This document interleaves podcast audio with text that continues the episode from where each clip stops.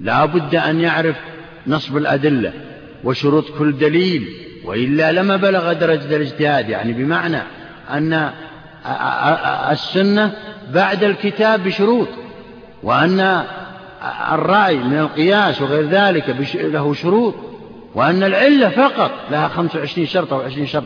إذا لا بد أن يعرف هذه الأمور وإلا لما عرف القياس. نعم. ومعرفة شيء من النحو واللغة يتيسر يتيسر به فهم خطاب العرب وهو نعم. ما يميز لا هذا شرط أساسي وهو معرفة اللغة العربية. أكمل حتى نتكلم. وهو ما يميز به بين صريح الكلام وظاهره ومجمله وحقيقته ومجازه وعامه وخاصه ومحكمه ومتشابهه ومطلقه ومقيده ونصه وفحواه ولحنه ومفهومه. كل هذه الأمور الاصطلاحات قد سبقت ترى لنا لو نعرف كل واحد ما انتهينا. نعم. ولا يلزم من ذلك إلا القدر الذي يتعلق به الكتاب والسنة ويستولي به على مواقع الخطاب ودرك دقائق المقاصد فيه. نعم. هنا تبع جمهور الأصوليين ابن قدامة والغزالي تبع للغزالي أنه يشترط أن يعرف المجتهد الذي يريد بلوغ درجة الاجتهاد يشترط فيه أن, يكون أن يعرف قدرا من اللغة العربية كما قال هنا شيء. من اللغة العربية. يعرف به أو يستطيع بذلك التفريق بين العام والخاص والمطلق والمقيد وغير ذلك من الاصطلاحات المعروفة. هذا الشرط. قال ولا يشترط في أن يبلغ درجة الاجتهاد كسيبويه والمبرد والأخفش وغير ذلك ممن بلغوا درجة في اللغة العربية. إنما يشترط ما يبلغ به أن يفرق بين هذه الاصطلاحات. وهذا الكلام طبعا تكلم بعض العلماء الآخرون عن ذلك. فاشترط الشاطبي ومعه كثير من العلماء واستدل بكلام الشافعي قال لا يكفي هذا. يجب إذا أراد أن يبلغ درجة الاجتهاد الإنسان إذا أراد أن يبلغ درجة الاجتهاد في الشريعة فيجب عليه أن يبلغ درجة الاجتهاد في اللغة العربية في اللغة العربية. وإلا لما فهم الكتاب والسنة أبدا ترى.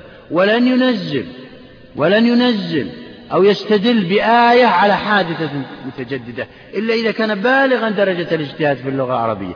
كسيبويه وخالوي وابن جني وغير ذلك من اللغويين وأهل النحو والخليل والكسائي طيب قالوا إنه إذا اشترط هذا الشرط أفنى عمره في دراسة اللغة العربية. وإذا أضفنا إليه دراسة علم الاستنباط وهو أصول الفقه فإنه يفنى عمره بدون أن يستفيد منه أحد. إذا. ما أنتم معي؟ لأن طلب العلم القصد منه أن ينفع الآخرين. ليس القصد منه أنك تتعلم فقط. هذا القصد. فأجاب أصحاب المذهب الثاني السابق اللي ذكرته الشاطب ومن معه قالوا لا نشترط أن يبلغ منزلة سيبويه في بلوغ درجته ولكن يبلغ درجته ما الفرق؟ ما الفرق؟ الفرق أن مثلا نمثل درجة ممتاز. أليس اللي أخذ مئة بالمئة يسمى ممتاز؟ واللي أخذ تسعين يسمى ممتاز. أليس كذلك؟ في الاصطلاحات الآن يقول درجة الاجتهاد أيضا تختلف. فسيبوي في أعلى المقام. وهذا نريد أن يبلغ أقل درجة من الاجتهاد. مثل مثل تسعين الآن يبلغ درجة الممتاز.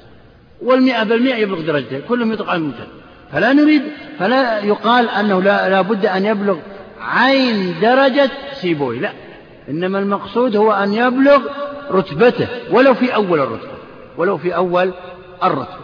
لذلك يقال هذا الكلام ولن حتى أنهم قالوا لن يفرق بين العام اللفظي والعام المعنوي والمطلق والمقيد وغير ذلك من ما ذكره هنا والمحكم المتشابه والمفسر. وغير ذلك والمشترك والمجمل والظاهر وغير ذلك مما ذكره هنا والمفاهيم كلها إلا إذا بلغ درجة في اللغة العربية. هذا مستحيل أصلا.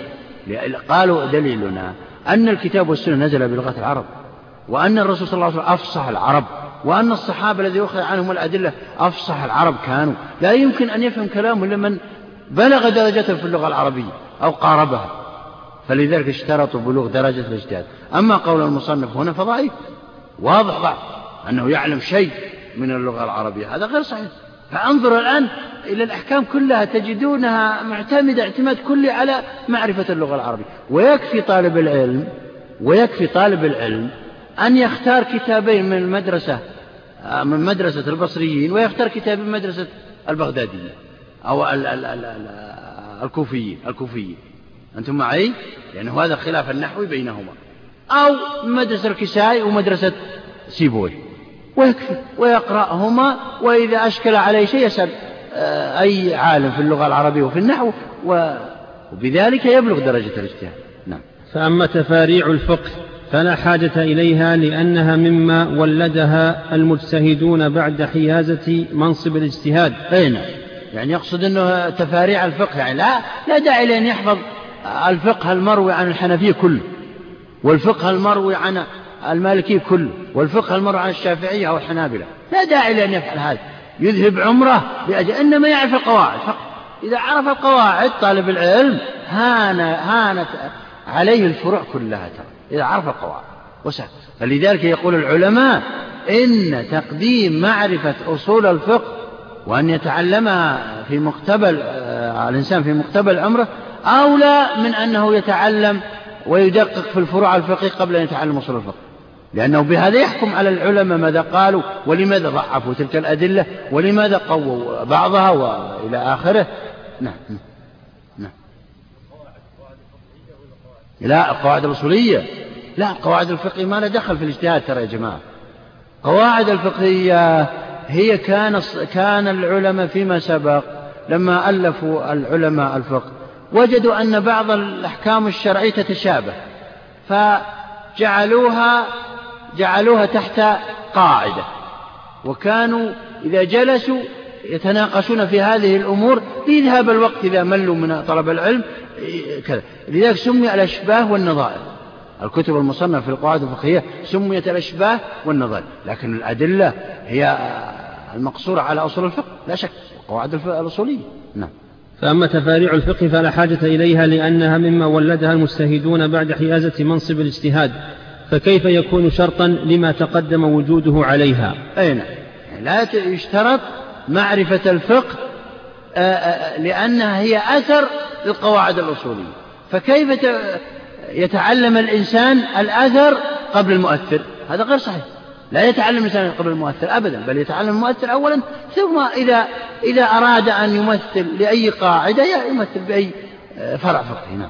وليس من شرط الاجتهاد في مسألة بلوغ رتبة الاجتهاد في جميع المسائل بل متى علم أدلة المسألة الواحدة وطرق النظر فيها فهو مجتهد فيها وإن جهل حكم غيرها. نعم. هذه مسألة تجزأ الاجتهاد. هذه مسألة تجزأ الاجتهاد. هل يجوز تجزأ الاجتهاد أم لا؟ معنى تجزأ الاجتهاد هو أن يبلغ الإنسان درجة الاجتهاد في موضوع فقهي فقط واحد. ويعلم قواعده الأصولية وفروعه وأقوال وآيات الواردة فيه والأحد الواردة فيه والآثار وأقوال الصحابة وغير ذلك وما أجمع عليه منها وما اختلف فيه يكفي. فمثلا يبلغ درجة الاجتهاد أحيانا الإنسان في الفرائض.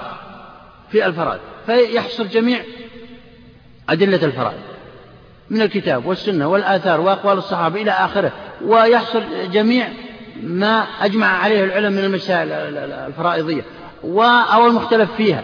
فإذا بلغ هذا المبلغ الإنسان يكون مجتهدا في الفرائض فقط وإن لم يعرف أي حكم عن النكاح أو عن الحدود هذا يقولون يسمى هذا يسمى تجزئة الاجتهاد. فهذا يجوز لا مانع من ذلك. إذا بلغ بعضهم لا يخالف يقول لا لا يجوز. إلا إذا بلغ درجة الاجتهاد في جميع الفروع الفقهية. هذا غير صحيح. فمن نظر في مسألة المشركة يكفيه أن يكون فقيه النفس عارفا بالفرائض أصولها ومعانيها وإن جهل الأخبار الواردة في تحريم المسكر والنكاح والنكاح بلا ولي. إذ لا استمداد لنظر هذه المسألة منها فلا تضر الغفلة عنها. أين كما قال هنا. يعني بمعنى أنه لو جهل الإنسان أحكام الخمور وأحكام النكاح وأحكام الحدود وهو يعرف الفرائض يجوز له الاجتهاد في في مسألة المشركة. ما هي مسألة المشركة؟ مرت علينا.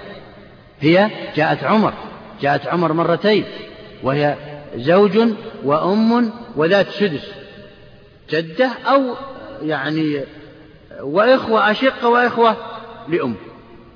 وإخوة أشقة وإخوة لأم وإخوة أشقة جاءت هذه المسألة إلى عمر في أول أمره فحكم بأن آه، الإخوة لأم يأخذون الثلث ولم يبقى شيء للإخوة الأشقة فحرمهم.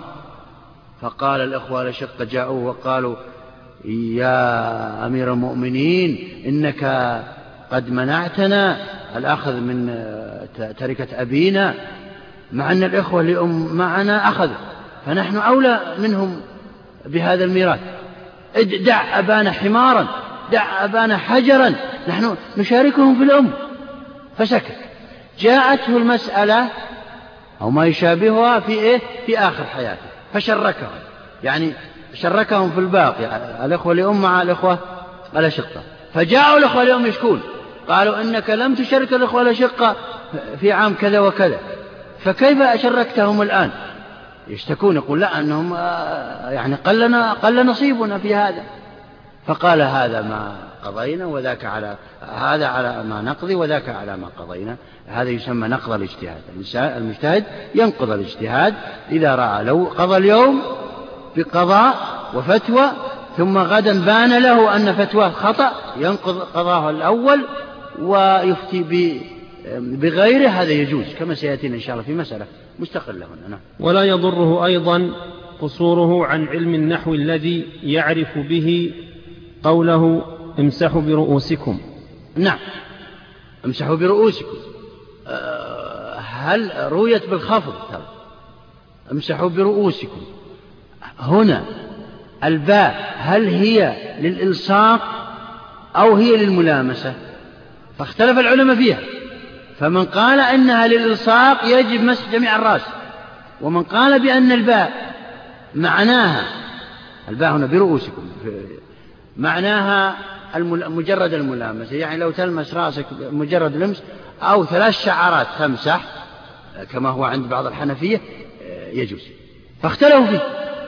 وهذا كلام غير صحيح لا نسلمه من المصنف بل لا بد أن يعرف النحو لا بد أن يعرف النحو ولا بد أن يعرف طرق الإعراب ولا بد أن نعرف أن أن يعلم هذا المجتهد الذي يريد أن يعلم الناس وأن يفتيهم وأن يفسر لهم الكتاب والسنة وكذا. لا بد أن يعرف اختلاف الحكم بسبب اختلاف الإعراب.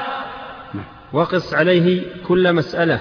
ألا ترى أن الصحابة رضي الله عنهم والأئمة من... عليه كل مسألة. يقصد أنه إذا تبحر الإنسان في علم الأحوال الشخصية أو في علم الحدود يجتهد فيه. دون أن يكون ولو لم يكن يعرف أو لم يتبحر في باب العبادات مثلا والزكاة أو شيء. نعم. ألا ترى أن الصحابة رضي الله عنهم والأئمة من بعدهم قد كانوا يتوقفون في مسائل وسئل مالك عن أربعين مسألة. نعم هذا الدليل الأول لما قاله فيما سبق لجواز تجزأ الاجتهاد. وهو أن الصحابة رضي الله عنهم كانوا يتوقفون. يسأل السائل ويقول ما حكمك بكذا وكذا أو حدث كذا وكذا؟ فيقول والله لا أعلم. ومع ذلك الذي قال لا أعلم لم تخرجه هذه الكلمة هذه الكلمة عن درجة الاجتهاد. فهو بالغ لدرجة الاجتهاد في هذا. نعم. آه، مع أنه يجع ويجيب غيره في مسائل أخرى. والمثال الآخر قال وسئل مالك عن أربعين مسألة فقال في ستة وثلاثين لا أدري ولم يكن توقفه في تلك المسائل مخرجا له عن درجة الاجتهاد والله أعلم. المعروف أنه عن ثمان وأربعين. سئل عن 48 وقال عن 32 مسألة لا أدري. هل معنى ذلك أنه كلمة لا أدري أنه آه، أنه خرج عن المجتهدين؟ يعني أجاب الآن عن أكثره بأنه لا أدري. معناه أنه خرج لا. وإنما لم يحضره الجواب في ذلك الوقت أو أنه يجهل هذا ذاك الباب. فلم يخرجه عن باب عن المجتهدين وعن زمرتهم نعم. مسألة ويجوز التعبد بالقياس والاجتهاد في زمن النبي صلى الله عليه وسلم للغائب. انتهى الآن من شروط المجتهد والخلاف معنوي ترى في مسألة تجزؤ الاجتهاد. قول الثاني قالوا لا يجوز تجزؤ الاجتهاد بمعنى أن الإنسان إذا بلغ درجة الاجتهاد في باب الفرائض ولا يعرف آه، ولم يبلغ درجة الإجتهاد في باب النكاح فلا يجوز أن يجتهد في باب الفرائض. هذا قصدهم. ما هو دليلهم؟ قالوا إن الأدلة آه، بعضها يرتبط ببعض. بعض الأدلة يرتبط ببعض. تجد الحديث يضم أكثر من باب في الفروع الفقهية. فلا بد أن يعلم الجميع. فهذا نقص فيه. فلا يجوز له الاجتهاد. هذا قال بعضهم. والخلاف طبعا معنوي لأن القائلين بأنه يجوز تجزؤ الاجتهاد يوسعون على الناس آه، باب الاجتهاد. وأنه بعضهم أو, أو التخصصات الحديثة التخصصات الآن الحديثة نتجت عن الاجتهاد. مسألة ويجوز التعبد بالقياس والاجتهاد في زمن النبي صلى هل يجوز الاجتهاد النبي صلى الله عليه وسلم؟ حي يعني ينزل الوحي. هل يجوز للناس أن يجتهدوا؟ الصحابة يعني هل يجوز أن يجتهدوا؟ مع أن الوحي ينزل يعني النبي صلى الله عليه وسلم حي اختلف العلماء على أقوال القول الأول قال ويجوز التعبد بالقياس والاجتهاد في زمن النبي صلى الله عليه وسلم يعني الغائب. التعبد يعني يجوز جواز الاجتهاد يعني هل يجوز أن نتعبد مثلا صحابي من الصحابة اجتهد في مسألة؟ هل يجوز لصحابي آخر أن يتبع هذا المجتهد مع أن النبي صلى الله عليه وسلم موجود بين ظهرانيهم بالمدينة موجود حي؟ هل يجوز أو لا؟ القول الأول قال يجوز ها للغائب فقط. يجوز للغائب حاضر المدينة؟ لا يجوز. أما الغائب عن المدينة فيجوز. ستأتينا أدلتهم. نعم. بالتفصيل. فأما الحاضر فيجوز له ذلك بإذن النبي صلى الله عليه وسلم. إذا لا يجوز له. إذا لا يجوز أصلا. هو لماذا أتى بهذا؟ يجوز للغائب فقط أما الحاضر فلا يجوز. يقول إلا إذا استأذن النبي صلى الله عليه وسلم يعني بمعنى آه، شاوره في الأمر. فهذا لا يجوز معناه لا يجوز نعم. لأنه إذا أذن النبي صلى الله عليه وسلم نص هذا يعتبر وحي نعم. وأكثر الشافعية يجوزون ذلك بغير اشتراط. نعم بعض الشافعية أكثرهم. بعض الشافعية يقول يجوز الاجتهاد مطلقا يجوز الاجتهاد للصحابي يجوز للصحابي أن يجتهد في حضرة النبي صلى الله عليه وسلم وفي غيبته يجوز مطلقا سواء كان حاضر أو غائب نعم ستأتينا أدلته هنا وأنكر قوم التعبد بالقياس في زمن النبي صلى الله عليه وسلم لأنه يمكن مطلقا أنكر بعضهم يقول لا يجوز لا للحاضر ولا للغائب لا للحاضر ولا للغائب نعم يعني عكس الثاني نعم. لأنه يمكن الحكم بالوحي الصريح فكيف يردهم إلى الظن؟ نعم لأن الاجتهاد يفيد علما ظنيا فكيف الناس يعملون بالظن مع أن الوحي ينزل وهو قطعي؟ هذا لا يجوز. يقول أبدا للحاضر وللحاضر والغائب لا يجوز. لماذا؟ لأن الوحي ينزل. وهو دليلهم التلازم. يلزم من نزول الوحي الآتي بالأحكام القطعية عدم جواز الاجتهاد والنبي صلى الله عليه وسلم حي سواء كان غائبا أو حاضرا. نعم. وقال آخرون يجوز للغائب ولا يجوز للحاضر. هذا بمعنى ترى القول الأول يجوز للغائب ولا يجوز للحاضر القول الأول يؤدي إليه كما قلنا. مسألة استئذان النبي صلى الله عليه وسلم في القول الأول. هذا إذا أذن النبي صلى الله عليه وسلم لك معنى هذا أنه إيه؟ آه، وحي. نعم. ولنا قصة معاذ حين نعم. قال ولنا بدأ يستدل المذهب الأول. ولنا قصة معاذ حين قال أجتهد رأيي فصوبه. نعم. لما بعث النبي صلى الله عليه وسلم معاذا إلى اليمن؟ قال بما تقضي إن عرض عليك القضاء؟ قال, قال بكتاب الله. قال فإن لم تجد. قال بسنة رسول الله. قال فإن لم تجد. قال اجتهد رأيي ولا آلي. فصوبه النبي صلى الله عليه وسلم. قال الحمد لله الذي وفق رسوله. رسول الله لما يرضي الله صوبه النبي على هذا. وهذا وجه الدلالة يعني يدل على أن النبي صلى الله عليه وسلم آه، يجتهد وهو حي. يجتهد المجتهد أو قد أذن على أن الناس يجتهدون وهو حي. هذا للغائب. طبعا للغائب لما بعثه إلى اليمن. وقال لعمرو بن العاص احكم في بعض القضايا. فقال أجتهد وأنت حاضر. فقال نعم إن أصبت فلك أجران وإن أخطأت فلك أجر. هذا يدل على على جوازه للغائب وعلى جوازه للمأذون له وعلى جوازه للمأذون له. نعم. وقال لعقبة بن, عام بن عامر ولرجلين من الصحابة اجتهدا. فإن أصبتما فلكما ولرجل من الصحابة ليس ولرجلين. لاحظ اللفظ الحديث نعم. ولرجل من الصحابة. وقال لعقبة بن عامر ولرجل من الصحابة اجتهدا فإن أصبتما فلكما عشر حسنات وإن أخطأتما فلكما حسنة. فهذا يعتبر إذن بالاجتهاد وهو مؤيد للقول الأول. نعم. وفوض الحكم في بني قريظة إلى سعد بن معاذ فحكم وصوبه النبي صلى الله عليه وسلم. نعم حكم على من لم يبلغ بعدم القتل أما من بلغ فإنه يقتل جميع فقتلوا جميعا وكانوا يرفع يفكون يعني سراويلهم للنظر هل هو بالغ أو ليس ببالغ فإن كان بالغا من بني النظير فإنهم يقتلون وسبوا نساءهم. وهذا بعد الإذن نعم. ولأنه ليس في التعبد به استحالة في ذاته ولا يفضي إلى محال ولا مفسدة. نعم هذا دليل عقلي. قالوا يجوز أن يجتهد الصحابي وإن كان النبي صلى الله عليه وسلم حاضر لأنه لا, لا يستحيل عقلا ولا يترتب عليه أمور محالة أيضا. فما المانع منه؟ نعم. ولا يبعد ما دام الأدلة ما دام هذا الشخص آه، بلغ درجة الاجتهاد وعنده الأدلة. كتاب والسنة نعم.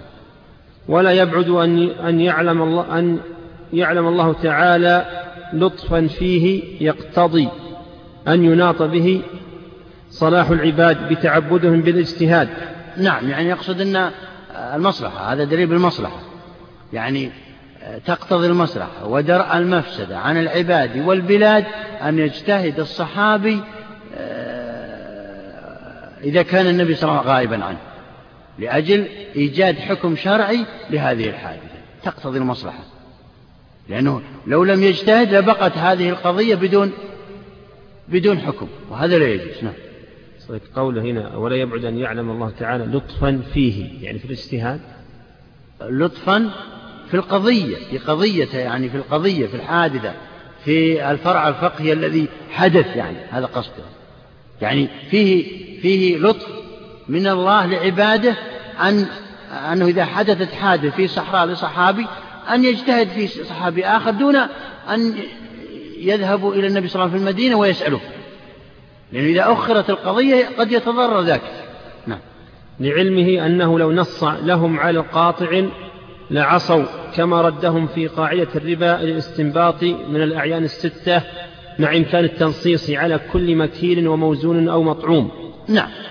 يعني بمعنى لما في حديث عبادة بن الصامت في الأشياء الستة تحريم الترابي فيه ذكر الأشياء الستة فذكر العلماء أنه يقاس عليها كل مكيل وكل مطعوم مع أن النبي صلى الله عليه وسلم يستطيع أن يذكر جميعها ويلحق ويذكر الأرز والذرة وغير ذلك من الحبوب بعينه مع ذلك ما ذكر إشارة إلى إشارة من النبي صلى الله عليه وسلم إلى أنه اجتهدوا في هذه الأمور. نعم. وكان الصحابة رضي الله عنهم يروي بعضهم عن بعض مع إمكان مراجعة النبي صلى الله عليه وسلم. نعم يروي بعضهم عن بعض الأحاديث. كل واحد يروي عن الآخر مع أنهم آه، يعني آه، يعني بإمكانهم أن يرجع النبي صلى الله عليه وسلم يقول هل صحيح أنت قلت ذلك؟ وهذا ترى خارج عن الأدلة لأن هذا في الرواية وليست في الاجتهاد. نعم. كيف ورسول الله صلى الله عليه وسلم قد تعبد بالقضاء بالشهود والحكم بالظاهر حتى قال إنكم تختصمون إلي ولعل بعضكم أن يكون ألحن بحجتي من بعض نعم. وإنما أقضي على نحو ما أسمع. نعم. هذا الدليل معتمد على القياس. قاس العالم على النبي صلى الله عليه وسلم.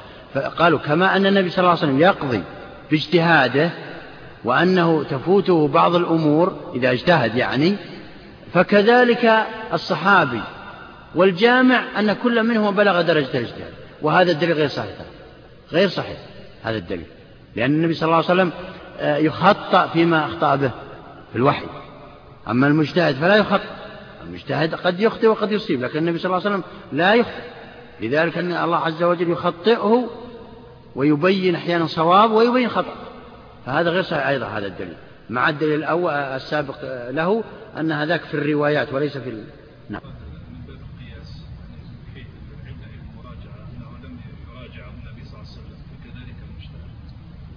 لو قلنا هذا أيضا غير صحيح لأن الله عز وجل يخطئ نبيه إذا اجتهد فكما تعلمون اجتهد في أمور في الحجاب في قتل أسرى بدر في كذا فصوب الله عمر وخطأ النبي صلى الله عليه وسلم؟ ماذا؟ ما يلحق لأن بعضهم يأخذ عن بعض في الرواية. اقرأ العبارة لو سمحت. اقرأ. أنت العبارة. يعني المراجعة المراجعة ألا تكون هي العلة أن الراوي لم يرجع للنبي صلى الله عليه وسلم لتصويبه أين؟ يعني نحمله على على أنه أن الصحابة بعضهم يأخذ عن بعض ما رآه لا ما رواه ممكن هذا. لكن لم يثبت أن بعض الصحابة يقلد صحابي يقلد صحابيا آخر آه، في الرأي. لم يثبت هذا. نعم. وكان يمكن نزول الوحي بالحق الصريح في كل واقعة. وإمكان نعم. وإمكان النص لا يجعل النص لا يجعل النص موجودا والله سبحانه وتعالى أعلم. يعني يقصد أنه آه، مع أن يعني يجوز هذا وكان يمكن للجميع. أن يرجعوا إلى النبي صلى الله عليه وسلم ومع ذلك لم يرجعوا فهذا يدل على أنه فهذا يدل على جواز الاجتهاد.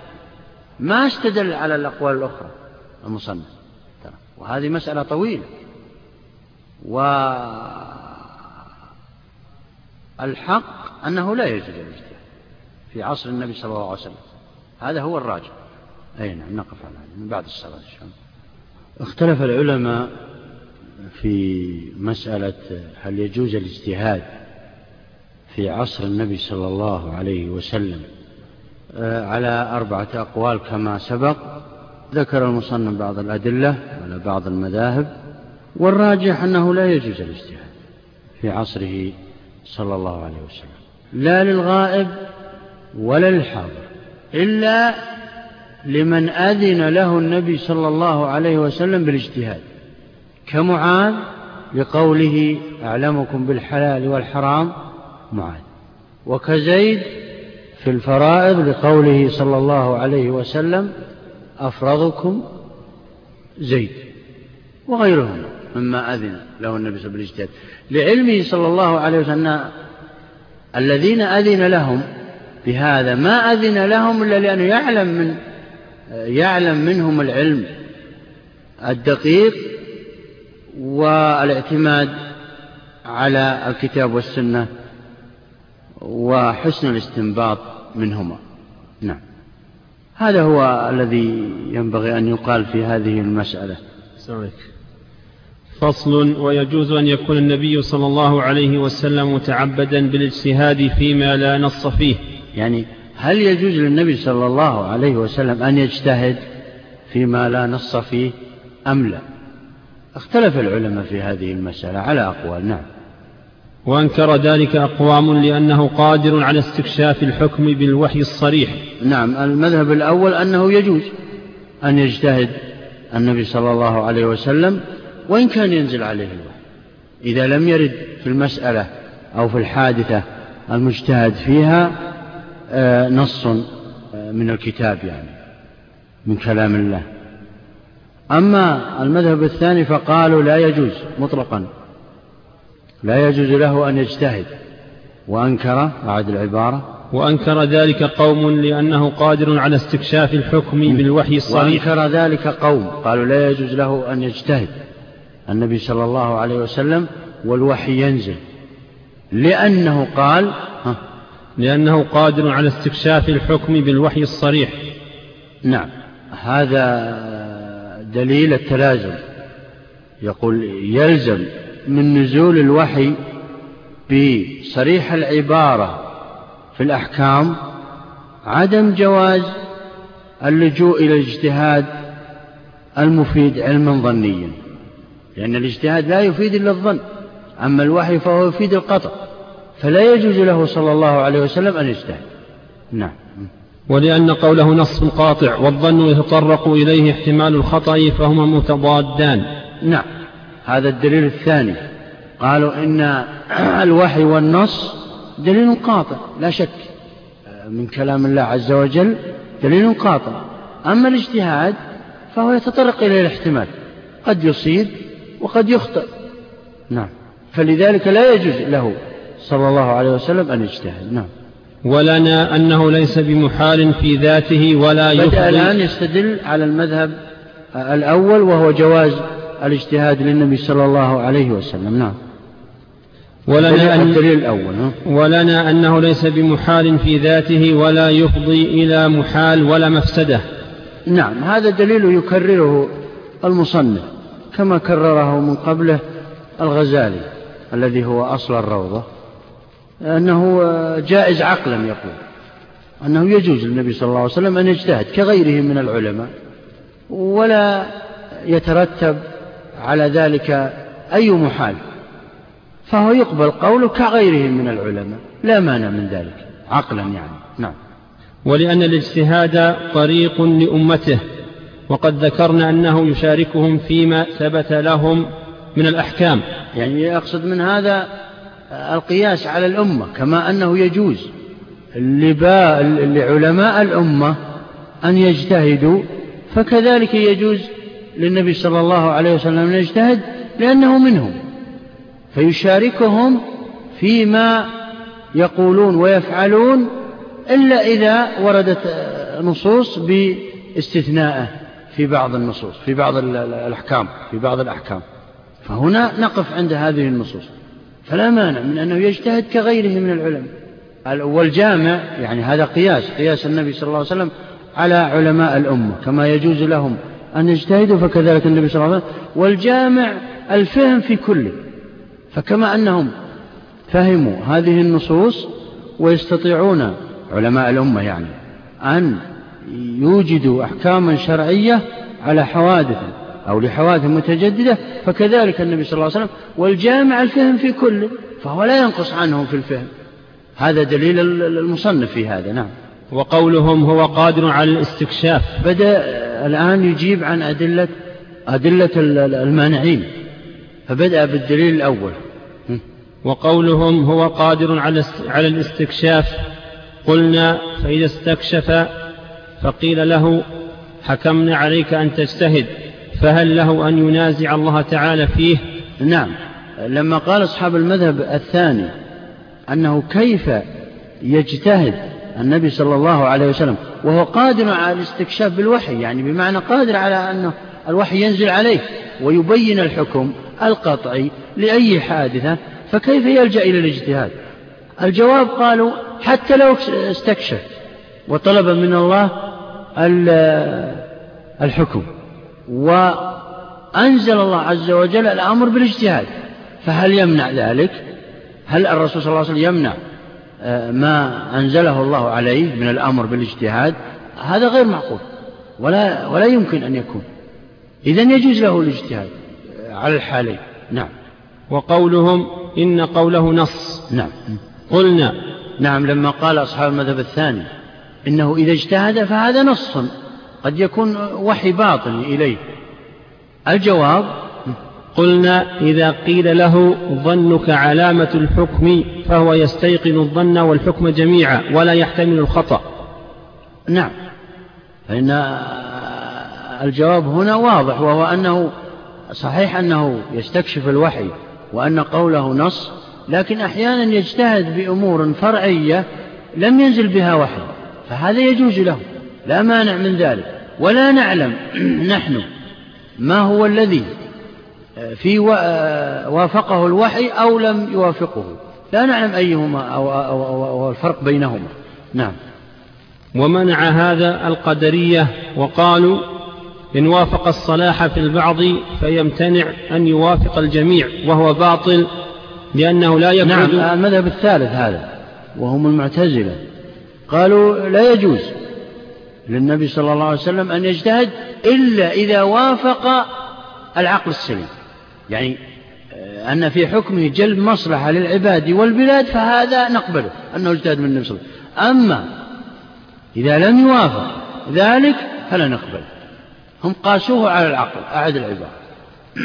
ومنع هذا القدرية وقالوا إن وافق الصلاح في البعض فيمتنع أن يوافق الجميع وهو باطل.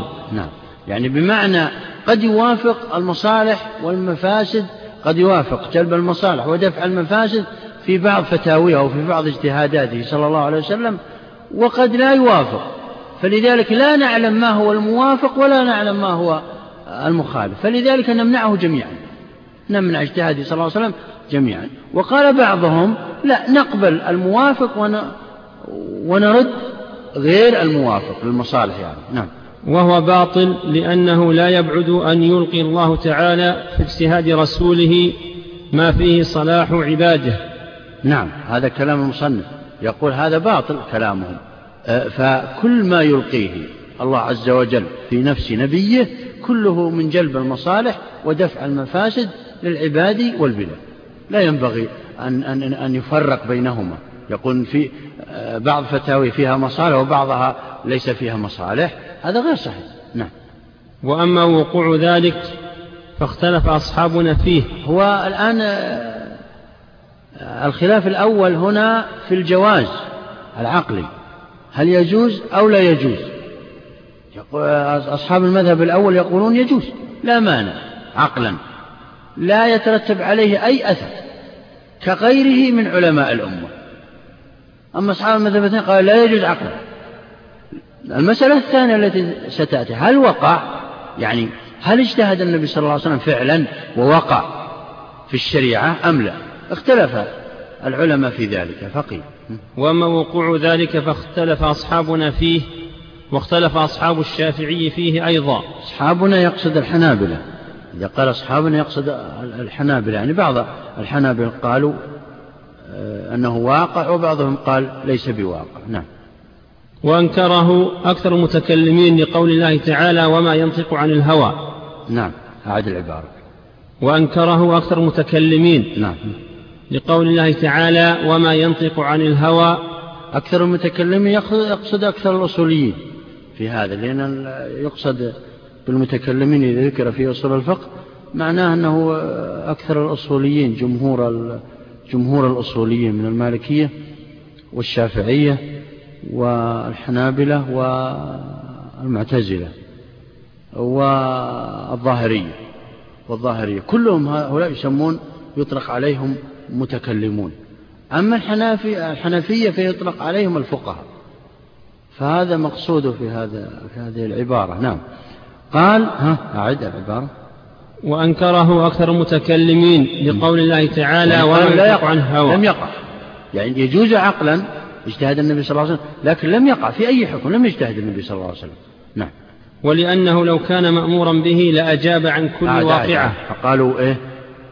وأنكره أكثر المتكلمين لقول الله تعالى وما ينطق عن الهوى. أي نعم. هذا دليلهم الأول. قالوا آه لأنه لا ينطق عن الهوى إن هو إلا وحي يوحى. حكم أو وصف النبي وصف الله عز وجل نبيه بأنه لا ينطق عن الهوى إن هو إلا وحي يوحى. يعني جميع ما يأتي به من الوحي إذا لاجتهد منه ولم يقع ولم يقع ولن يقع. نعم. ولأنه لو كان مأمورا به لأجاب عن كل واقعة ولما انتظر الوحي ولنقل ذلك واستفاض. أي نعم. يعني لو كان واقعا فعلا وأنه يجوز له الاجتهاد ووقع منه لا نقل إلينا. ولكن في الحقيقة لما قال للسيرة النبوية وللأحاديث وجد منه أنه يتوقف. لما جاءه هذا عويمر العجلاني أو هلال بن أمية لما قال له إن إذا وجد الرجل على زوجته رجلا فماذا يصنع؟ فقال النبي صلى الله عليه وسلم البينة وإلا حد في ظهرك. وكان يكرر عويمر الكلام ويقول والله إنني لصادق. إنني وجدت رجلا على امرأتي فقال البي... فيقول النبي صلى الله عليه وسلم البينة وإلا حد في ظهرك. حتى نزلت آيات اللعان. فلو كان يعلم النبي صلى الله عليه وسلم أو يجوز له الاجتهاد لاجتهد وخلص هذا من مشكلته. كذلك مسألة أوس آه، ابن الصامت في الظهار. فلما اشتكته زوجته أنه قال له لها كلمة لا يعلم حكمها أنت كظهر أمي. فأنزلت آيات الظهار وهكذا. فلو كان يجوز له الاجتهاد لا آه، أجاب وخلص هؤلاء من مشاكلهم ولكنه ينتظر الوحي. فقد ينتظر الوحي خمسة عشر يوما وعشرين يوما لا ينزل عليه. ومع ذلك عطل ذلك الشخص الذي سأل و... لأنه لا يعلم الغيب. فلو كان يجوز له الاجتهاد خلص واجتهد له. نعم. ولأنه كان يختلف اجتهاده.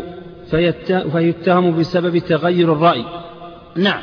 يقول يلزم من جواز الاجتهاد اتهام النبي صلى الله عليه وسلم. كيف ذلك؟ أن أن المجتهد كما تعلمون المجتهد من الأمة الإسلامية يجتهد اليوم ثم يخالف اجتهاده غدا. يعني يطلع على بعض الأدلة القوية أقوى من الدليل السابق. فينصرف عن القول السابق. هذه عادة هذه عادة المجتهدين من الأمة. فلو كان النبي صلى الله عليه وسلم كذلك ثم انصرف عن اجتهاده في السابق لاتهم في, في هذه الحديث كلها إذا وقيل أن أنها يمكن ثبتت عن طريق الاجتهاد. وهذا لا يمكن. هو مصدر الشريعة عندنا. نعم. يعني بمعنى المصدر الأساسي هو الله لكن بواسطته. إذ لا لم نعلم الكتاب ولا السنة إلا منه. منه صلى الله عليه وسلم. نعم. ولنا قوله تعالى فاعتبروا يا أولي الأبصار وهو عام. يعني آه، هو الآن يستدل على جوازه على جواز الاجتهاد ما استدل في المذهب الأول. فبدأ المصنف يستدل آه، بجواز الاجتهاد للنبي صلى الله عليه وسلم الجواز العقلي. بهذه الآية فاعتبروا يا أولي الأبصار. يقول ها ما بين وجه الدلالة؟ وهو عام. وهو عام. يعني يقول يا أولي الأبصار والنبي صلى الله عليه وسلم أولى الناس يوصف, يوصف بهذه الصفة وهو أنه ذو, ذو بصيرة. فاعتبروا والاعتبار هو القياس. اعتبر الشيء بالشيء أي قس هذا بذاك. وهو عام له وللأم ولعلماء الأمة. لا فرق بينهم. لم يفرق هذا النص بينهم. هذا يدل على جواز الاجتهاد للنبي صلى الله عليه وسلم كغيره من الأمة نعم. ولأنه عوتب في أسرى بدر ولو حكم بالنص لما عوتب. نعم. يعني بمعنى أنه وقع الاجتهاد منه وعوتب يعني آه لم يوافقه الله عز وجل في اجتهاده في أسرى بدر. لما رأى هو وأبو بكر ال ال ال ال ال عدم قتلهم. وأن يأخذ الفدية عنهم من الكفار. فرأى عمر أن يقتلوا فجاء ال ال ال الوحي موافقا لرأي عمر. حتى النبي صلى الله عليه وسلم قال له لو نزل عذاب أو عقاب لما سلم منه إلا عمر. فلو كان لا يجوز له لما اجتهد ولما عاتبه الله عز وجل على اجتهاده هذا. نعم. ولما قال في مكة لا يختلى خلاها قال العباس إلا الإذخر. فقال إلا الإذخر. نعم. قال لا يختلى خلاها يعني لا يحتطب. لا يؤخذ من حطبها شيئا للمحرم يعني في مكة. فقال له العباس إلا الإذخر فإننا نجعله لموتانا. لأنه كان يبنون فيها القبور أو يغلقون على الميت فيه هذا الإذخر كالسعف أو كنحوه يعني. وكانوا يوقدون عليه فقال النبي صلى الله عليه وسلم إلا الإذخر. لما قاله العباس هذا يدل على أن هذا ثبت عن طريق الاجتهاد لا عن طريق الوحي. لو كان عن طريق الوحي ما استثناه النبي صلى الله عليه وسلم على, على أول ما قالها أو, أو, أو بعد ما قالها العباس بن عبد المطلب. لسكت حتى يأتي الوحي ويستثنيه. نعم. ولما سئل عن الحج ألعامنا هو أم للأبد؟ فقال للأبد ولو قلت لعامنا لوجب. نعم. يعني قال لعامنا هذا أو للأبد؟ يعني يجوز كل عام أو لا؟ ثم قال إنه للأبد. يعني دائم تكفي المسلم حجة واحدة في عمره. لا يحج كل عام. ولو قلت لكل عام كما هو معنى الحديث لوجب. هذا يدل على أن النبي صلى الله عليه وسلم يجتهد بدليل قوله ولو قلت. ولما نزل آه، بدليل قوله ولو قلت أن ولأنه لم ينتظر الوحي في هذا. لم ينتظر الوحي في هذا نعم. ولما نزل ببدر الحرب قال له الحباب إن كان بوحي فسمعا وطاعة. وإن كان باجتهاد فليس هذا هو الرأي. قال بل باجتهاد ورحل. نعم هكذا أيضا من الأمثلة على الوقوع. هو الآن المصنف استدل على الجواز بالنصوص وبالوقوع. يقول الوقوع دليل الجواز. فهنا أيضا وقع اجتهاد صلى الله عليه وسلم في الحرب يوم بدر. فاجتهد على أنهم يقفون هنا والكفار يقفون هناك. فقال هذا الصحابي وهو محنك في الحروب قال هذا ليس موقف حرب يا رسول الله إن كان هذا برأيك. فهذا ليس موقف آه، يعني حرب أو غزو أو غلبة. وإن كان هذا بوحي فنقف هنا. فقال بل هو الرأي. فقال نقف عند البئر فنرد ولا يردون. فيهلكهم العطش إن لم نهلكهم بالقتل. وهم وبهائمهم فرأى ما رأى هذا الصحابي وذهبوا إلى البئر عند البئر أو أو حول البئر في هذا الشأن. نعم. ولما أراد صلح صلح الأحزاب على شطر نخل في المدينة وكتب بعض الكتاب بذلك جاء سعد بن معاذ وسعد بن عبادة فقالا له مثل مقالة الحباب قال بل هو رأي رأيته لكم. فقالا ليس ذاك برأي. فرجع إلى قولهما ونقض رأيه. نعم لما أنه أراد أن مع اليهود يعطيهم نصف النخل الذي يستولوا عليه يعني ولهم النصف بشرط أن يقوموا بسقيه بشرط أن يقوم اليهود بسقيه ويأخذون النصف. فقال فسأل سعد بن عبادة وسعد بن بن معاذ وهما اللذان يطلق عليهم السعدان فقال هل هذا بوحي؟ كما قال الصحابي السابق. فقال لا إنما هو الرأي. فقالوا ليس هذا برأي. فأمر بإجلائهم رأى سعد إجلاءهم عن البلد كله حتى أنهم سكنوا في خيبر. نعم. ولأن داود وسليمان عليهما الصلاة والسلام حكما بالاجتهاد بدليل قوله تعالى ففهمناها سليمان ولو حكما بالنص لم يخص سليمان بالتفهيم.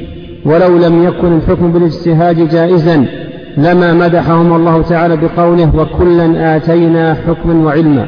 نعم. هذا دليل القياس.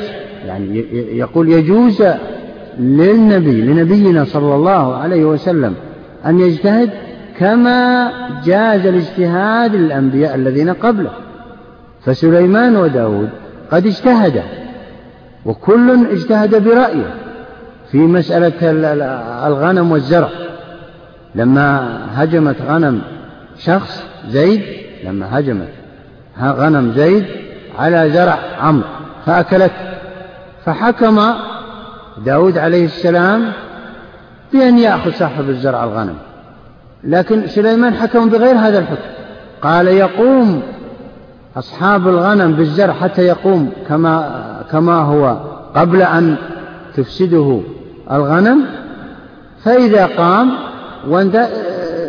يعطي هذا غنمه وذاك وصاحب الزرع يحلب الغنم ويستفيد منها. فإذا قام الزرع كل أعطى يعني زيد أعطى عمرو الزرع قائما وعمرو أعطى زيد الغنم كما هي. ففهمناها سليمان. فلذلك الله مدح سليمان على هذا الاجتهاد. ثم مدحهما كلا وكلا أعطيناه علما وحكم.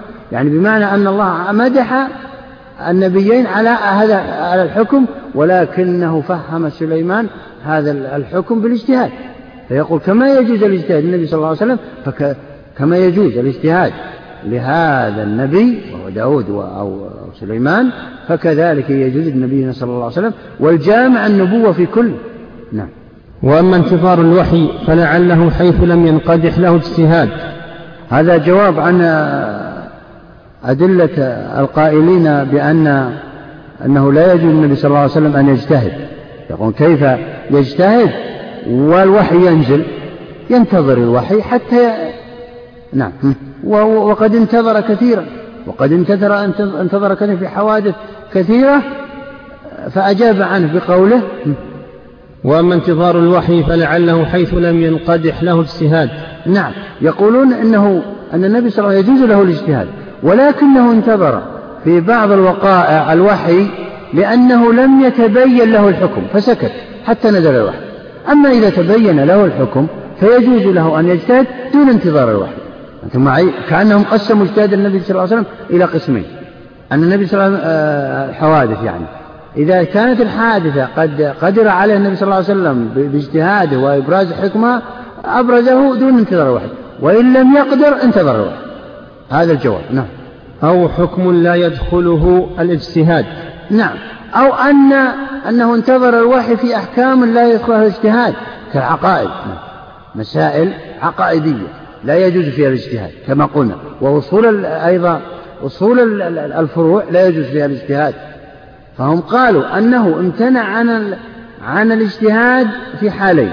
حالة حالة أنه عجز عن الاجتهاد والحالة الثانية أنه سئل عن مسألة في العقيدة أو في أصول العبادات وهذا لا يدخل الاجتهاد بالاتفاق. نعم.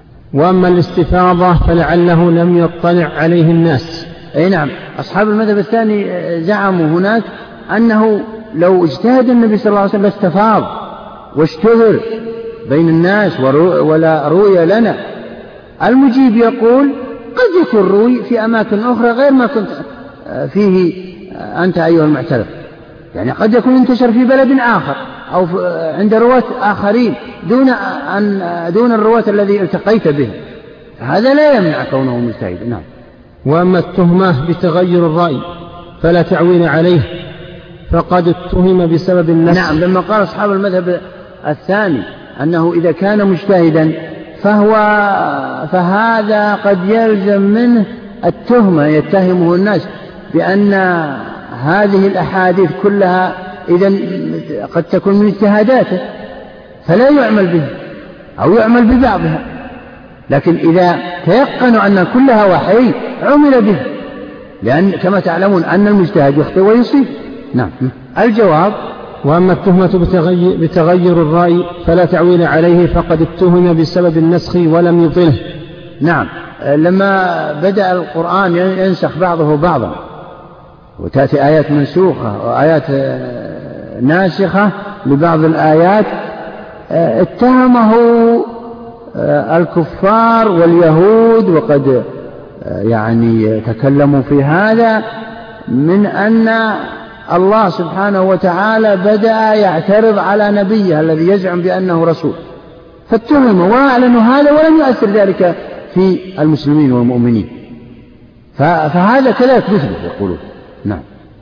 وعرض بأنه لو لم يتعبد بالاجتهاد لفاته ثواب المجتهدين. نعم لأنه كما تعلمون أن الرسول صلى الله عليه وسلم قال إذا اجتهد الحاكم فأصاب فله أجران وإن أخطأ فله أجر. إذا لم نجعله مع المجتهدين هذا كلام المصنف إذا لم نجعله مع المجتهدين فاته هذا الأجر. والنبي صلى الله عليه وسلم أكمل المؤمنين. كيف يكمل العلماء؟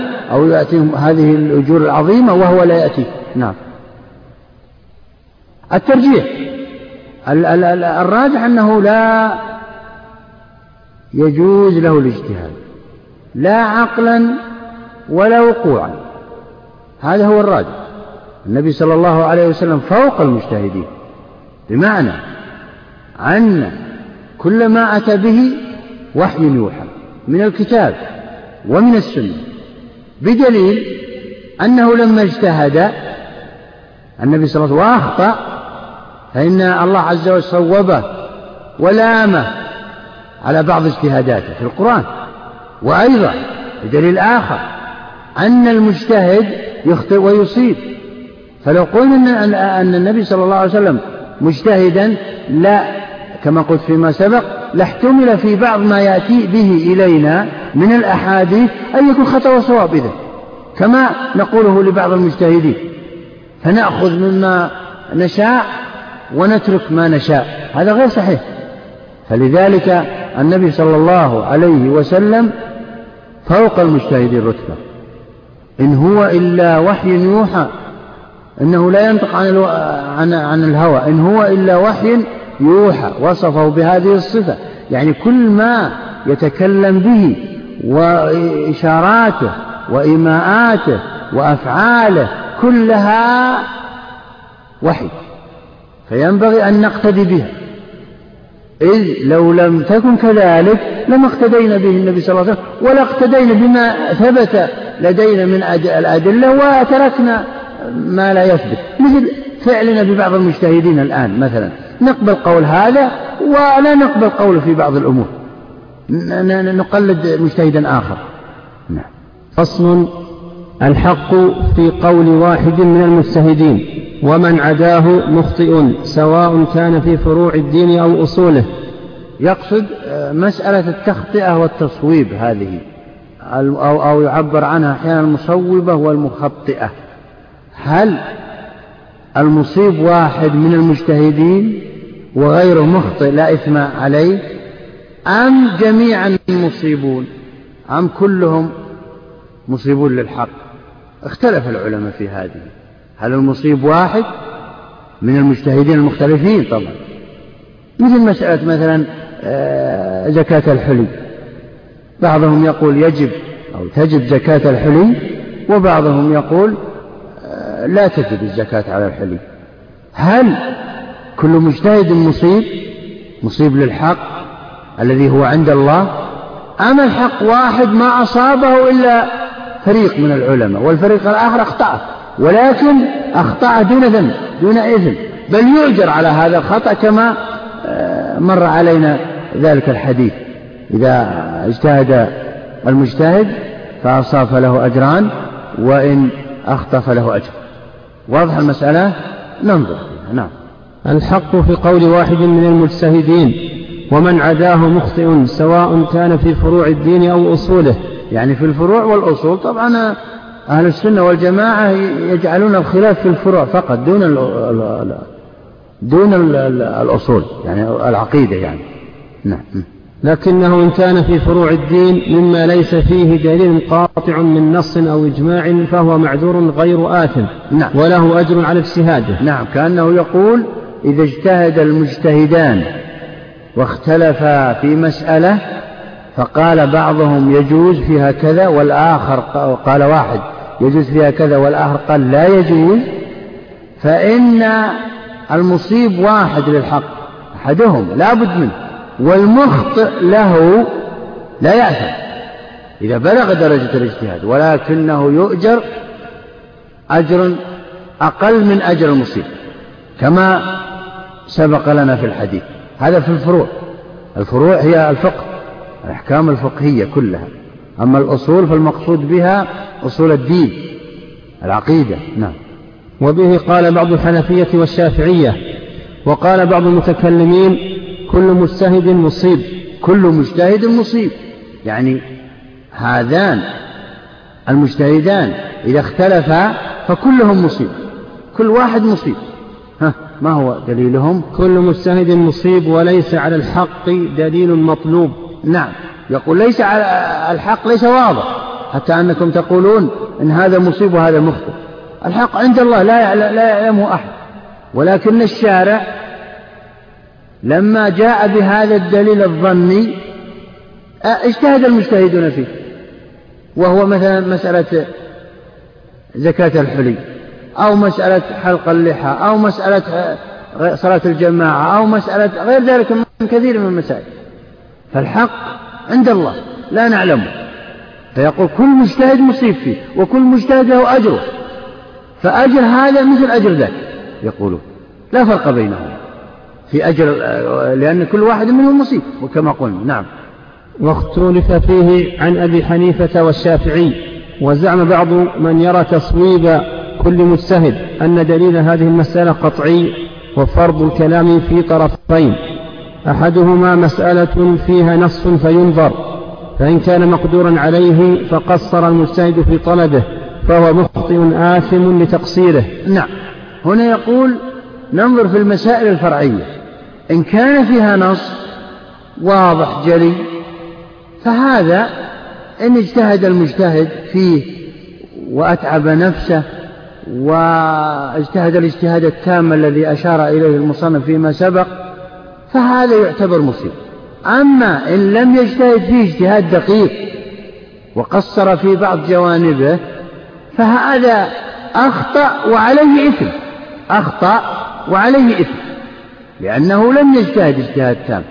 لم يفكر في المسألة من جميع جوانبها ولم يعطيها حقها من الاستدلال والاستنباط وغير ذلك مما مما يعني يشترط في المجتهد. المجتهد عن الاجتهاد التام بأي لأي سبب؟ من الأسباب فهذا معذور. فهذا معذور. مثل مثلا بعض العلماء يحكم بحكم لأنه لم يرده أو لم يصل إليه ذلك الحديث. فهو معذور. لذلك كما قلت فيما سبق لكم في عصر ابن تيمية اتهم بعض العلماء بعض الحنفية. اتهم بعض بعض بعض العلماء وبعض طلاب العلم. بعض الحنفية المجتهدين بأنهم يستعملون ويتوسعون في القياس دون الأخذ بأخبار الأحاد. فألف ابن تيمية كتابا اسمه رفع الملام عن الأئمة الأعلام. ذكر في عشرة أسباب تجعل المجتهد يترك الحديث ويستدل بدليل عقلي ومن الأسباب عدم بلوغه ذلك الحديث يعني لم يبلغه ذلك الحديث. فماذا يعمل؟ هل يعلم الغيب الأحد ما بلغه. حتى أنه طلبه من غيره ما ما روى له أحد ذلك. فماذا يعمل؟ يحكم بالمسألة وإذا جاءه الحديث وثبت لديه وكان الدليل واضحا في المتن ترك ما اجتهاده وحكم بما يحكم به الحديث. نعم.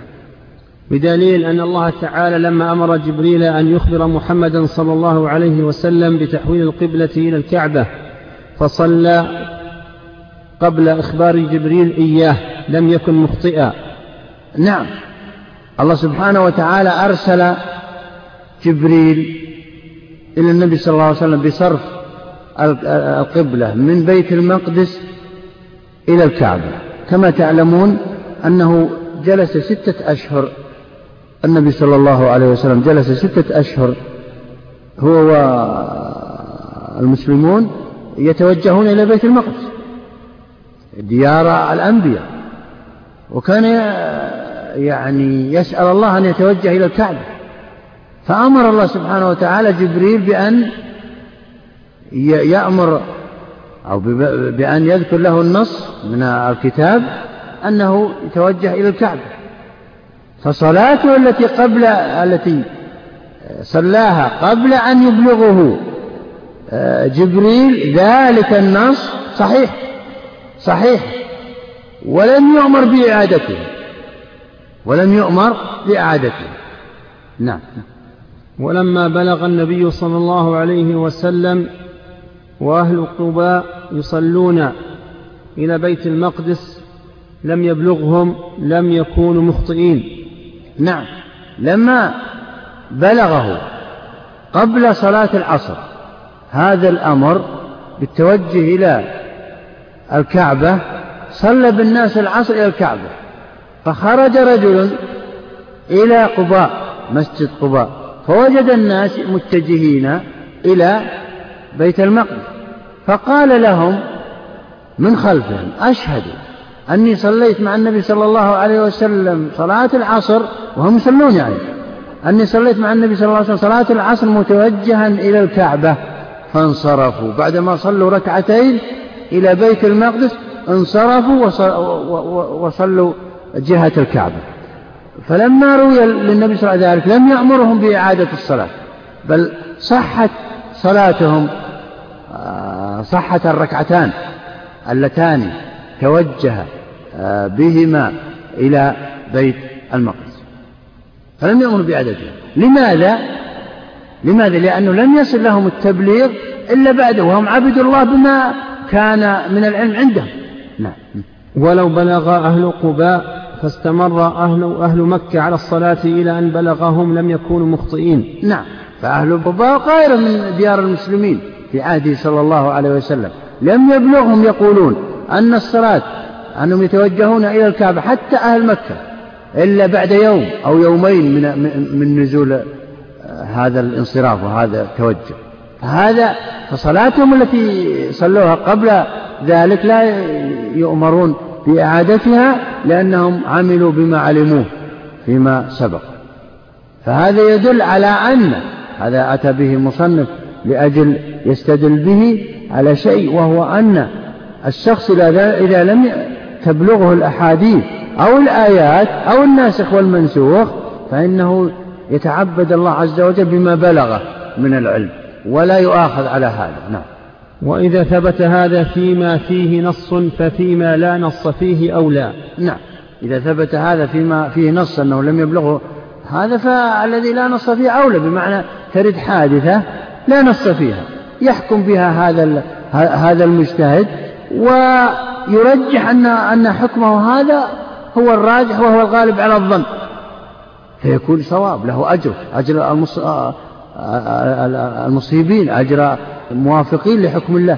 فإذا جاء فإذا جاء دليل أقوى مما حكموا به يحكمون بالدليل الأقوى ويتركون ما ما حكموا في السابق. فيكون عدول عن حكمهم السابق بسبب قوة الدليل. نعم. ولا يخلو إما أن تكون الإصابة ممكنة أو محالة ولا تكليف بالمحال. نعم. يعني يقول إما أن يكون الحكم ممكن أو محال. المحال مستبعد لأنه لا يكلف الله به. أما الممكن فهو فهو الجائز وهو أن يجتهد المجتهد وهو أن يجتهد المجتهد بما عنده من العلم بما عنده من العلم. حتى أن بعضهم يقول إذا إذا سافر اثنان فاختلفا في جهة القبلة وصلى كل واحد في قفا الآخر فإنه يقولون لو سلم كل كل واحد منهما وانتهت صلاته ثم اكتشف أحدهما أنه صلى لغير القبلة أو كلاهما لا يعيدان الصلاة لا يعيدان الصلاة لأنه مشقة عليهما أولا وأنهم حكموا بما كان يعلم يعلمان ويرجحان أو رجح ما غلب على ظنهم. نعم. ومن أمر بممكن فتركه أثم وعصى إذ يستحيل أن يكون مأمورا ولم يعص ولم يأثم بالمخالفة لمناقضة ذلك للإيجاب. نعم. يقول إذا أمر الإنسان بشيء وهو ممكن ولم يفعل قصدا قصدا منه فهذا هو العاصي. هذا هو العاصي. لكن إذا أمر بشيء غير ممكن فهذا لا يعصي لأن الله لا لا يكلف ما لا يطق فهذا ممكن كون الإنسان يقضي بما يعلمه. وكم من عالم وكم من عالم ألف كتابا في أول أمره. ثم بعد ذلك في آخر أمره رجع عن الآراء التي وضعها في ذلك الكتاب. كثير جدا. وأنتم تعلمون آه، قضية عمر رضي الله عنه في مسألة المشركة. عاد عن قضائه في خلال عام أو عامين أو ثلاثة نعم. وزعم أن هذا تقسيم قاطع يرفع الخلاف مع كل منصف. نعم يقول أن هذا التقسيم الذي قلناه وهو أن المجتهد في الفروع إذا لم ي... إذا اجتهد اجتهادا دقيقا وظن من نفسه وغلب على ظن أنه لا اجتهاد فوق ذلك فإنه إن أصاب فله أجران وإن أخطأ فهو غير آثم وله أجر واحد أيضا إذا بلغ درجة الاجتهاد هذا هو التقسيم القاطع الذي يعني يكفي عن التطويل في المسألة. نعم. ثم قال الظنيات لا دليل فيها فإن الأمارات الظنية ليست أدلة لأعيانها بل تختلف بالإضافات من دليل يفيد الظن لزيد ولا يفيده لعمر مع إحاطته به بل ربما يفيد الظن الشخصي واحد في حالة دون حالة. يقصد أن الأدلة الظنية هذه نسبية الأدلة الظنية نسبية. فبعض الناس يرى أن هذا الدليل قوي أن هذا الدليل قوي عنده. زيد أما عمرو يقول, يقول إنه ضعيف وكل له قاعدة التي تمسك بها. فلذلك يجب على الإنسان أن يضع أن يقعد قواعد له وأن يتبعها. فإذا جاء والمحك للعلماء هي القواعد الأصولية.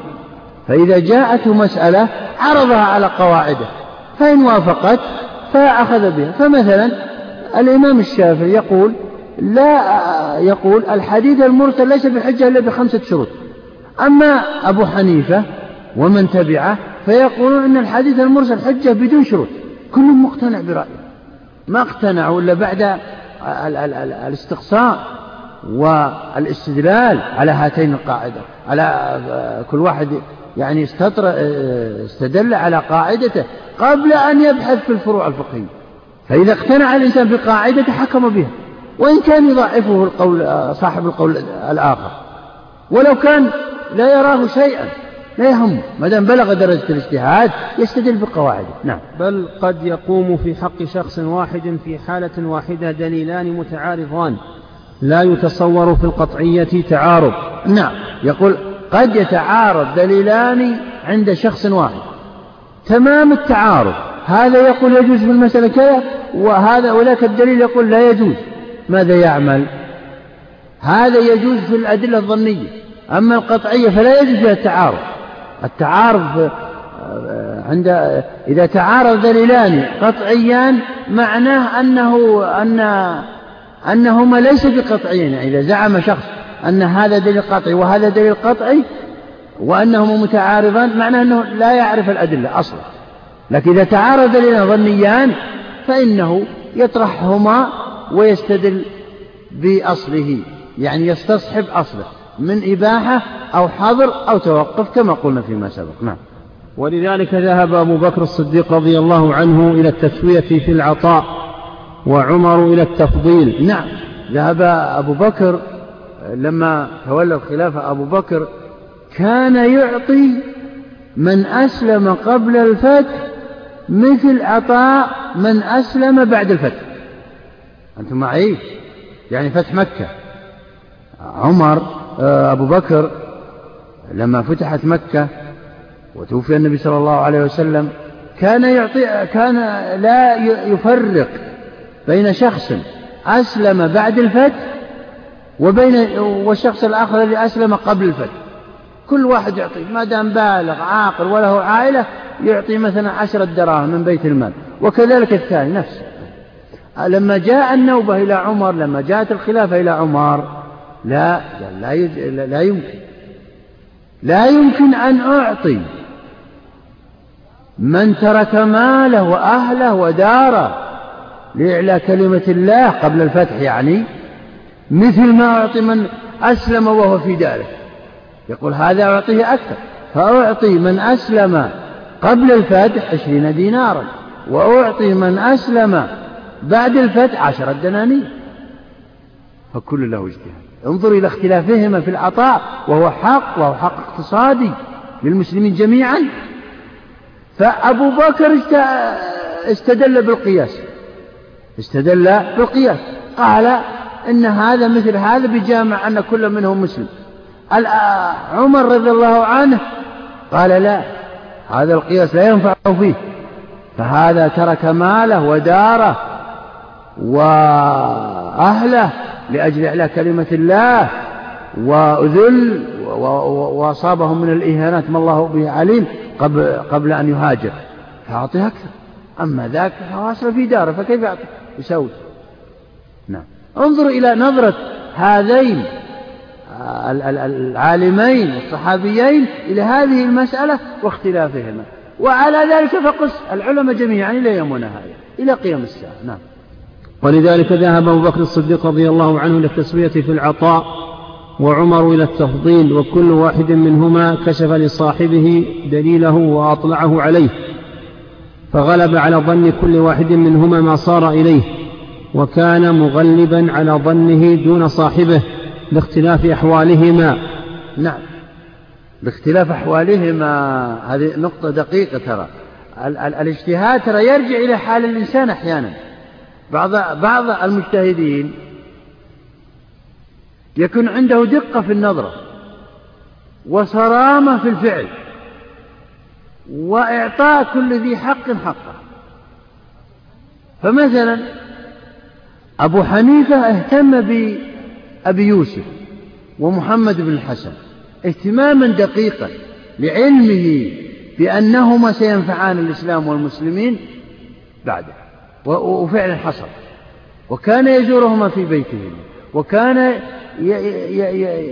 يجالسهما ويكثر المجالسة.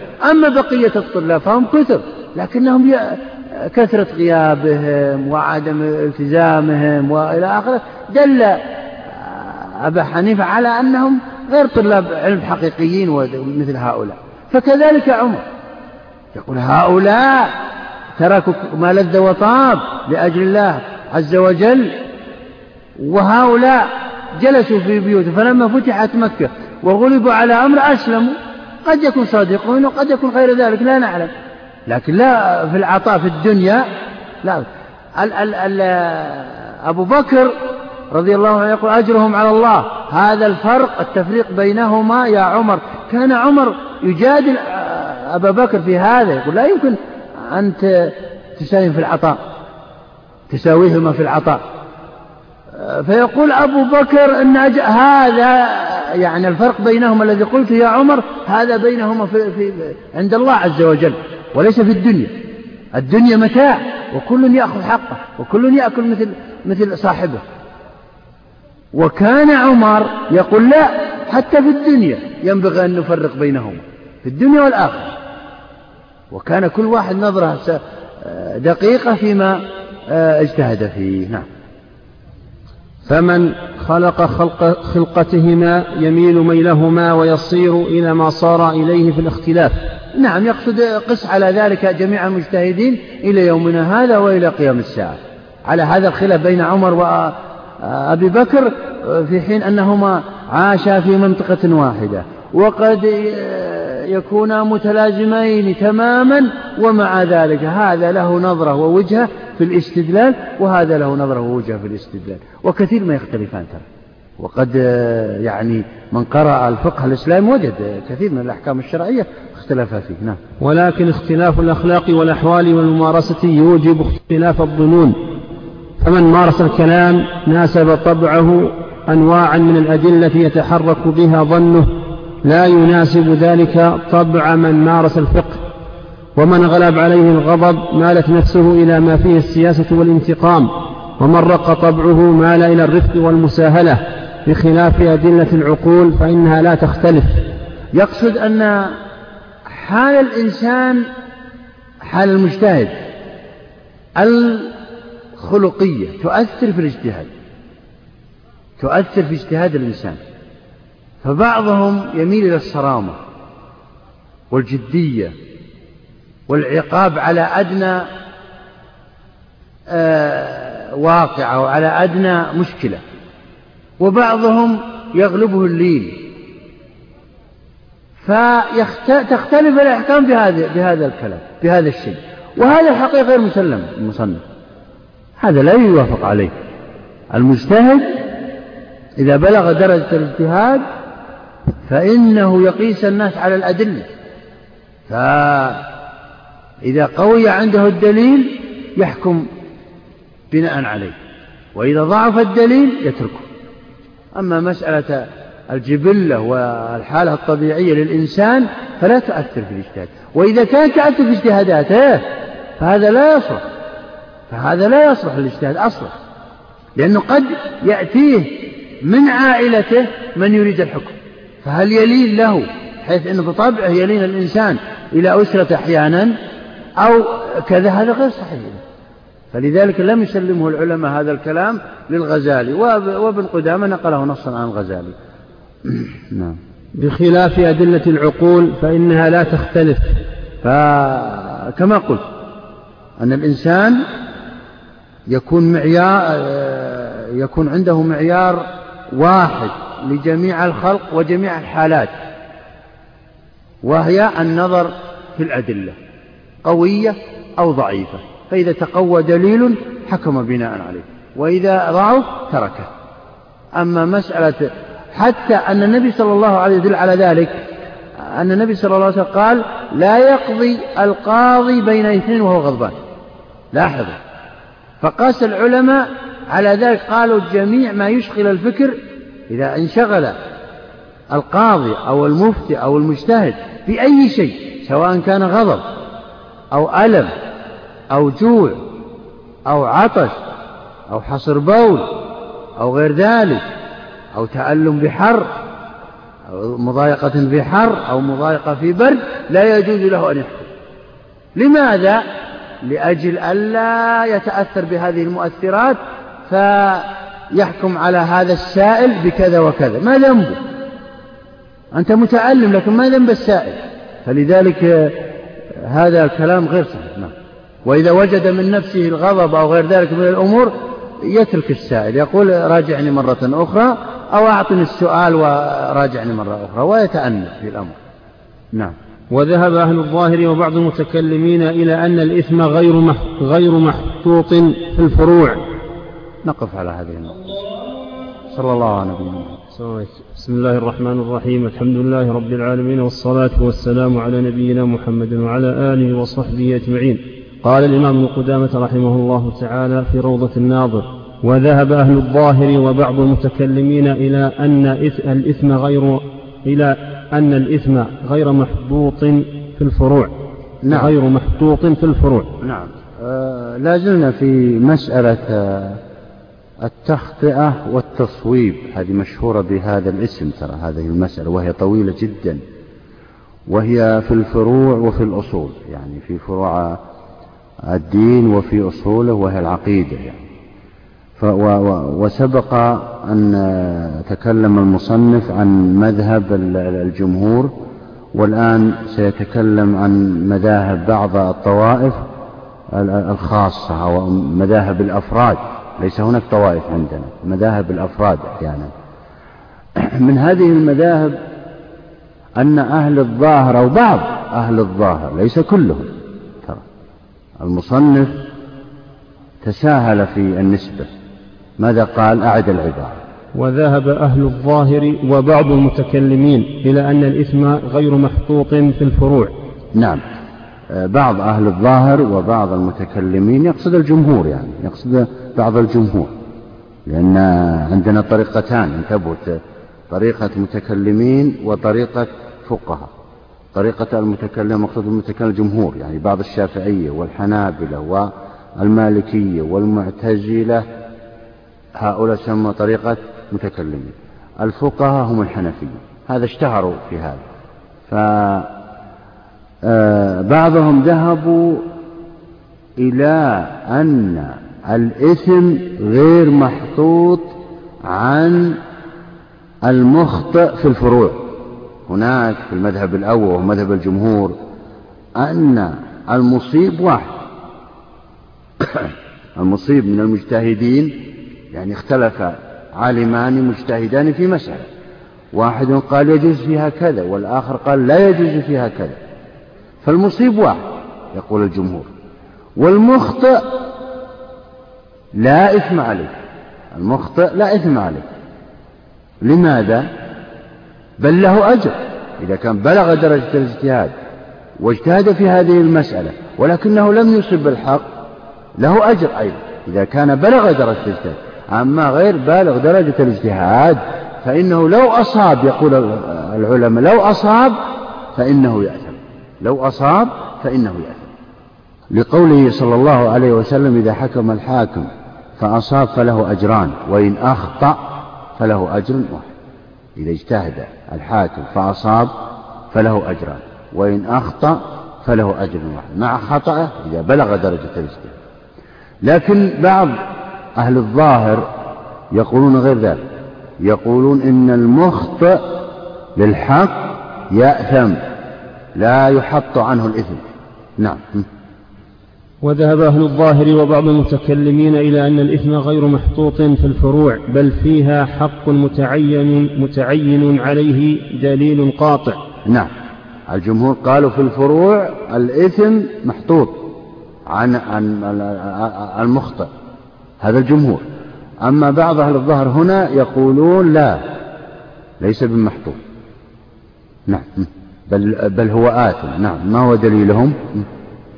لأن العقل قاطع بالنفي الأصلي إلا ما استثناه دليل سمعي قاطع. نعم. يقولون إن دليلنا الاستصحاب. وهم عندهم هذه قاعدة كلية عند أهل الظاهر معروفة. الاستصحاب. ما هو الاستصحاب؟ هو بقاء ما كان على ما كان. حتى يأتي دليل يغير الحالة هذا تعريف الاستصحاب. بقاء ما كان على ما كان حتى يأتي دليل يغير الحالة يغير الحالة. يقولون يبقى هذا الاستصحاب. ويستصحب الحق.